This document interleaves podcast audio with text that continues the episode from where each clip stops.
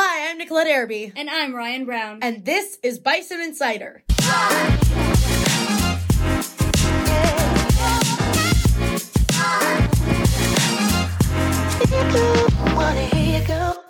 UIL students will travel to Ennis tomorrow to compete in an invitational meet. If you are competing, make sure you bring money for your lunch and meet at the front of the school by the bison statue. The bus is leaving at 6:15. Do not be late. If you love Christmas music, mark your calendar for next Tuesday night. The Bison Band has their annual concert starting at 6 in the high school auditorium. Here's band member Ethan Roberts with what we can expect at the concert. At the concert, you can expect music from the high school band and beginning band. Uh, a couple of the songs that the high school band will perform are well known songs like Holly Jolly, Jingle Bells, and of course, All I Want for Christmas Is You. Student council members, remember to bring your mitten and hat and scarf donations by Monday. We will be staying after school on Tuesday to put our bags together, and we will deliver to the nursing home on Thursday afternoon. FCCLA is collecting colors, coloring books, and non-addressed Get Well Soon cards to donate to the families staying in the Ronald McDonald House in Galveston. The donation box is located in room 311, and they will be accepting items through Friday, January 27th. When they attend the Region 4 contest February 1st through 4th in Galveston, students will have the opportunity to deliver the collected items. Pari Jariwala tells us what the group has planned. This is a new service project for FCCLA. This year, we are donating to Ronald McDonald, and we are handing them coloring books and colors. We are hoping to collect over 100 items, but we're content for anything because it is for a good cause. In February, we are going to Galveston, Texas for our Region 4 FCCLA conference. Over there, the groups will be competing with their assigned projects. Also have two candidates from Buffalo that are also running for region and or state office. So I'm very excited to see all of them succeed and hopefully we all go to state.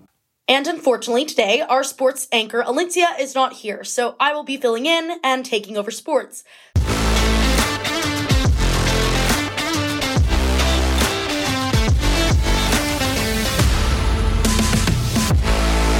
Bison basketball team is currently competing in a tournament in Leon, and the Bison are competing at a tournament in Centerville. Next Tuesday, both the Bison and the Lady Bison will be at home for their basketball games, with the Bison taking on Centerville and the Ladies taking on Fairfield. Next Friday, both teams will take on Teague in Teague. And now we move to current events with Alani Jones and Lindsay Harden.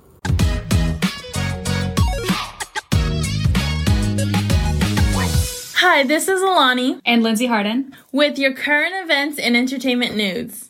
Is your Christmas tree real or artificial? According to the National Christmas Tree Association, there are close to 350 million Christmas trees currently growing on Christmas tree farms in the United States alone.